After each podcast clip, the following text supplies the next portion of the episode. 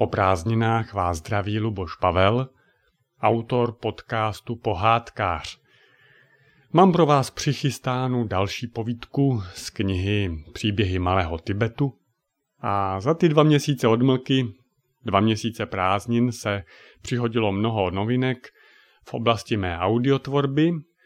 Sfinalizoval jsem, remástroval, znovu namluvil své knihy a pět titulů už naleznete v distribuci na všech portálech, které prodávají audioknihy, třeba Audiotéka, Audiolibrix, Alza, Raj knih, Palm knihy a další.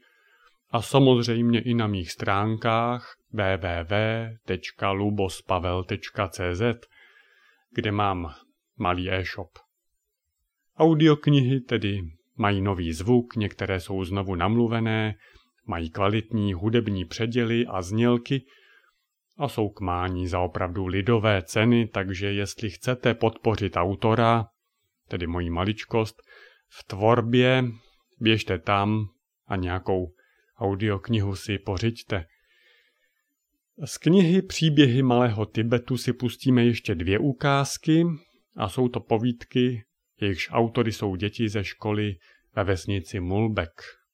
Kniha si totiž klade za cíl prostřednictvím dětské fantazie nahlédnout i do budoucnosti Ladaku. Texty odrážejí představu ladackých dětí o tom, jak to v jejich zemi bude vypadat za 20-30 let. Příjemný poslech.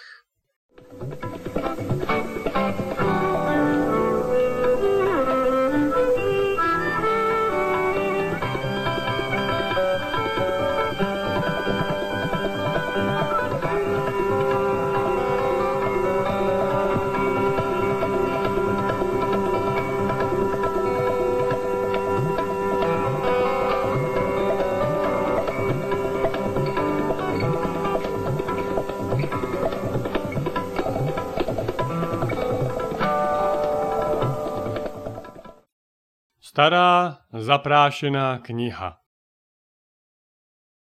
Tohle je vymyšlený příběh o klukovi Tomim a jeho kamarádce Romně, kteří žijí v budoucnosti.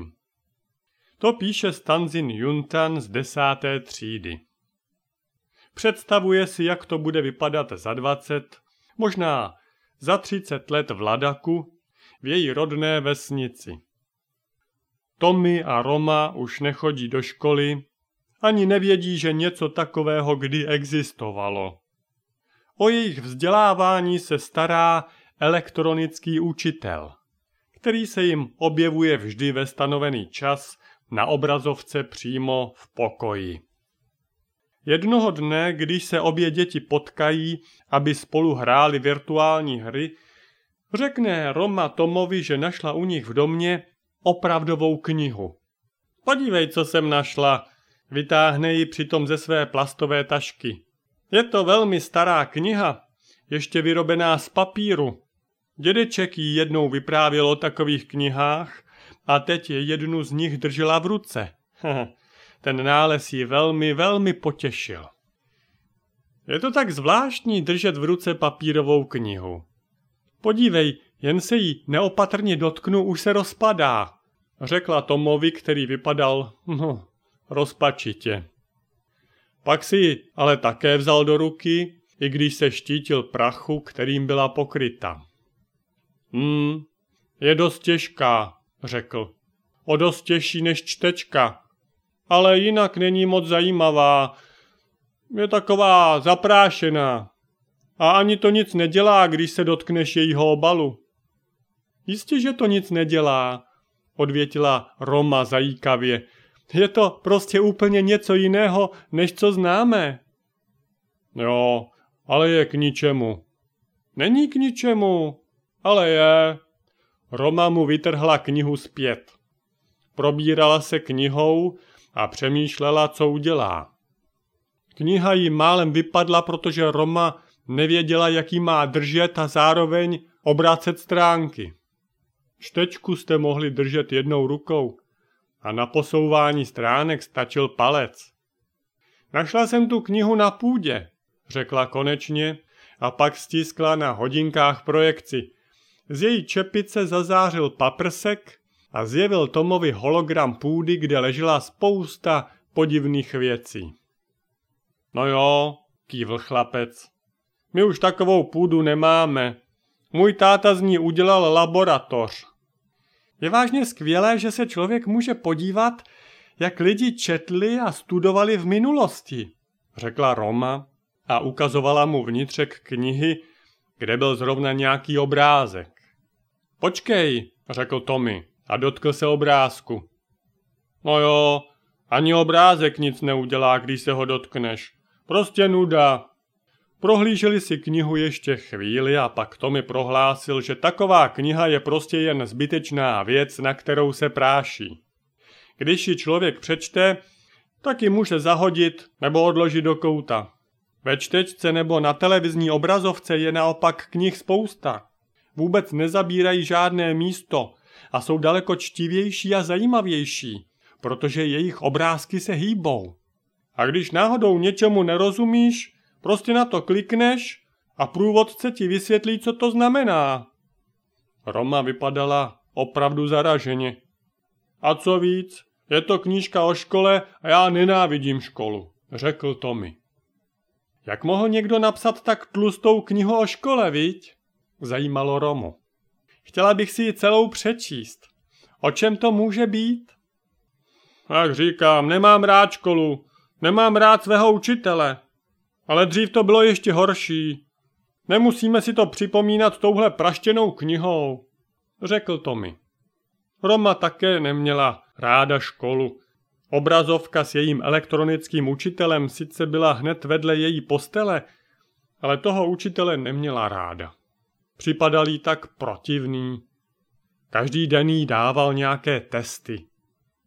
V zeměpise se zhoršila tak, že jí matka nakonec musela zavolat oblastního inspektora, aby s Romou promluvil a zjistil, co s ní je. Oblastní inspektor se v takových situacích opravdu vyznal. Nejprve s Romou krátce promluvil, ale pak šel do vznášedla a přinesl si odtamtud skřínku plnou nářadí, drátků a relátek. Potom rozebral obrazovku a něco tam kutil. Když byl hotov, přišel do obývacího pokoje a usmál se. Prohlásil, že chyba nebyla v dítěti, ale v přístroji. Zeměpisná sekce byla nastavena na příliš velkou rychlost. Testy jsem zpomalil a teď už by mohli vyhovovat desetiletému dítěti, řekl Mile a pohladil Romu po vlasech. Roma se už klíbla. Stejně toho elektronického učitele nesnášela. Já pořád nerozumím tomu, o čem v té knize mohou psát. Vždyť jenom vyplníš test, který ti zadá tvůj učitel. A on ti potom řekne, co jsi nezapamatoval, ne? Jo, ale dřív děti neměli elektronického učitele, ale opravdického. Byl to člověk, víš? A ten ti nedával jenom testy. Ale mohla si si s ním popovídat. Alespoň tak mi to říkala moje babička. Roma z toho byla v šoku. Nikdy neslyšela o živém učiteli, s kterým si dítě mohlo popovídat. Myslím, že je to hloupost. Opravdický učitel přece nemůže být tak chytrý jako ten elektronický. Jak dlouho bys musel čekat, než by ti vyplnil tvůj test? To, aby si zdal mezi tím něco k obědu, prohlásila Roma pobaveně. Hlavně jí ale byla cizí myšlenka, že by musela strpět nějakého člověka ve svém pokoji. Tommy se smál, když to uslyšel, a pak jí vysvětlil, že dříve děti měly úplně jiné vyučování. Dnes se děti učí doma z televize a dokonce kvůli tomu ani nemusí vstát z postele, když nechtějí. Ale dříve byl pro vyučování postaven zvláštní dům a tam se scházely všechny děti z celé vesnice a nebo i z okolí. Babička říkala, že chodila pěšky 10 kilometrů. Víš, co to je? Neměli k dispozici žádného elektronického učitele, který by věděl úplně všechno na světě. A člověk by ho mohl i na chvíli vypnout, když je unavený. I kdyby ho škola mohla koupit, byl by asi problém ho seřídit tak, aby reagoval na každého žáka zvlášť, uvažoval Tommy. Měli tam živého člověka, někoho ze sousedství třeba, kdo pracoval jako učitel a všechny ty vědomosti, které dětem předával, se musel nejprve sám naučit. Bylo to dost obtížné, myslím. Jeho praprababička pracovala jako učitelka. Proto to všechno věděl lépe než Roma. Navíc se zajímal o historii, ale jenom teoreticky a se zaprášenými předměty nechtěl mít nic společného. Znělo to zvláštně. Ale bylo by hezké se kvůli vyučování scházet s ostatními dětmi. Roma se zasnila. Jakou zábavu museli ty děti ze staré školy mít? Povídali si a smáli se na školním dvoře. Jeden druhému mohl třeba pomáhat s testem nebo s úkolem. Dostávali takové krásné knížky, které voněly papírem. A obrázky se v nich nehýbaly, no dobře, a když člověk otáčel stránkou, tak to šustělo. Hm, mohlo to být moc krásné. Chtěla bych to někdy zažít.